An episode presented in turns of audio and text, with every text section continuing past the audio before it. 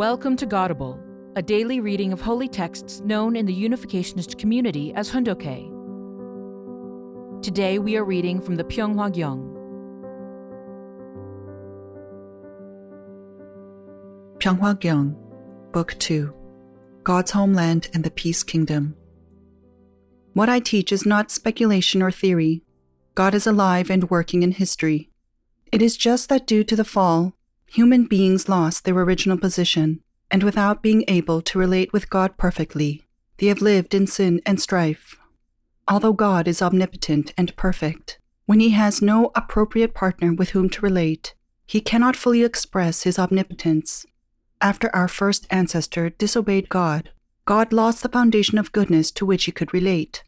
Accordingly, his goodness and absolute power could not be expressed, even as history nonetheless continued.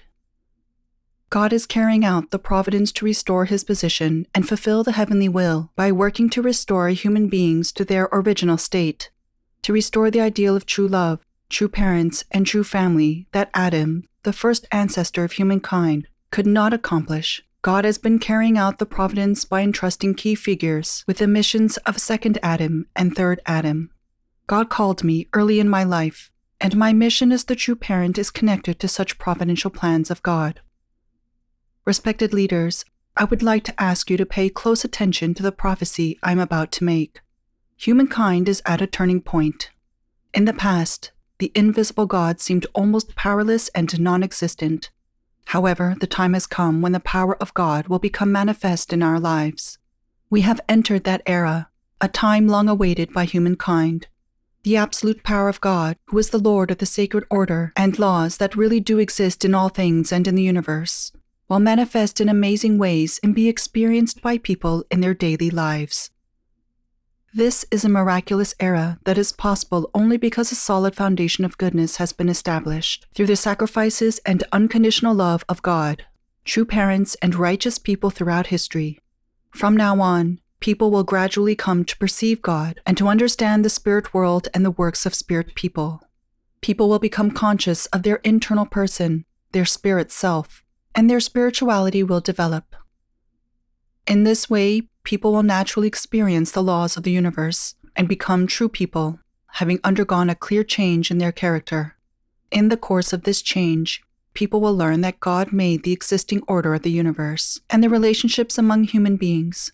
He made them not to be centered on the self or self interest, but for an altruistic life of living for the sake of others people will come to know that God's ideal of peace in the creation, as He originally intended, is an ideal of unity. God made the existing world for the ideal of partnership. It is based on the premise of harmony and unity. Hence, no ideal of peace can be realized by neglecting or harming the other. When human relationships extending above and below, front and back, and right and left, all realize harmony, unity, and the ideal of true love by living for the sake of others, complete peace will be achieved throughout the spirit world and the physical world. God will attain joy, and so will his partners, human beings. Furthermore, God wants the individual purposes of all created entities to be realized as part of a larger purpose, the greater good. God established the order of the entire universe so that through the connection of these dual purposes, individual and public, a great harmony and unity can be achieved. However, due to the fall, human beings betrayed God and fell into ignorance. They flouted the order of existence that God originally intended and lived dominated by selfish greed, which is fallen nature. People have been living more for their private gain than the public good, more for their own private goals than public ones. The result is self evident. This way has not ensured unlimited freedom peace, and happiness. Self centered people who pursued hedonistic satisfaction or who, hungry for power, engaged in struggle and confrontation with others, are now bogged down in misery. Now is the time when people must reflect on their lives and listen to the voice coming from heaven.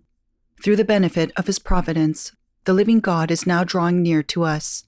From now on, people will have many spiritual experiences they could not have had earlier. That is to say, they will communicate with the transcendent world. Through these frequent spiritual experiences, people will be influenced directly and indirectly. Especially those who experience the inspiration of God and good spirits will develop their spiritual senses centered on God, and they will experience major changes in their character. People who change their character to fit the way of heaven are the true people of God's hope. We all need to practice the true love that liberates us to love our enemies. Become true persons who properly understand the spirit world. Become true parents and establish true families. This personal transformation is the starting point of the world of peace. This is the starting point of the ideal nation and world God desires. For the person who is not able to become an embodiment of true love or establish harmonious, ideal family life, there can be no ideal world or ideal nation overflowing with songs of peace and joy, in which he or she can live happily. The ideal homeland God desires will be realized by loving one's enemies. It will be realized when we establish the tradition of loving our individual enemies, our family's enemies, our tribe's enemies, our nation's enemies, and the enemies of the entire world. Many people are hoping that the United Nations will solve the problems of the world and will be able to establish world peace. However, the UN operates under some handicaps. The biggest of these is its inability to recognize the importance of religions and spirituality altogether. Thus, it chooses a path that compromises its influence. The result is that in engaging with and trying to solve present day problems of the world, the UN has been one sided. If this continues, it will not be able to realize its founding purpose, and its relevance will gradually diminish. In order to realize the ideal of world peace in a fundamental and comprehensive manner, I once again advocate that the United Nations establish an assembly consisting of representatives of all religions. These representatives need to implement the central ideal that their founders implicitly sought to realize, and they must do it with wisdom. They must exemplify true love in their attitudes and behavior and serve as a model for everyone. I hope many leaders will take this matter seriously and continue to strive to establish an assembly of global religious and spiritual leaders within the UN.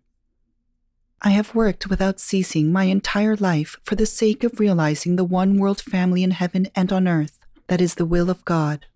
During that time, I have taught leaders not only of the religious realm, but also in the areas of politics, philosophy, academia, business, media, and non governmental organizations that we have to live for the sake of others.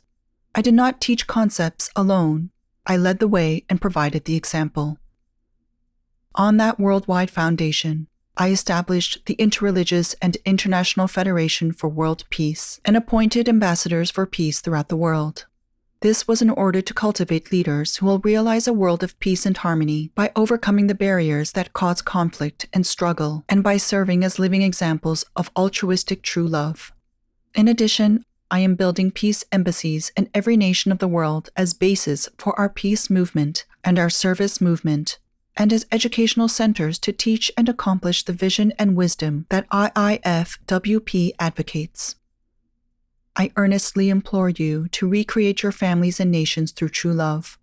I hope you will support and help to accomplish the vision of the Interreligious and International Federation for World Peace, which is working so hard to establish the true, everlasting world of peace that God desires, a world without divisions between nations. I now conclude my address with the hope that this conference has provided you with productive and inspiring experiences that will lead to the world of peace being realized even sooner. Thank you. Thank you for listening to today's episode of Godible. Godible is brought to you by the National Victory Fund and support from listeners like you. To donate, visit godible.org. Thank you.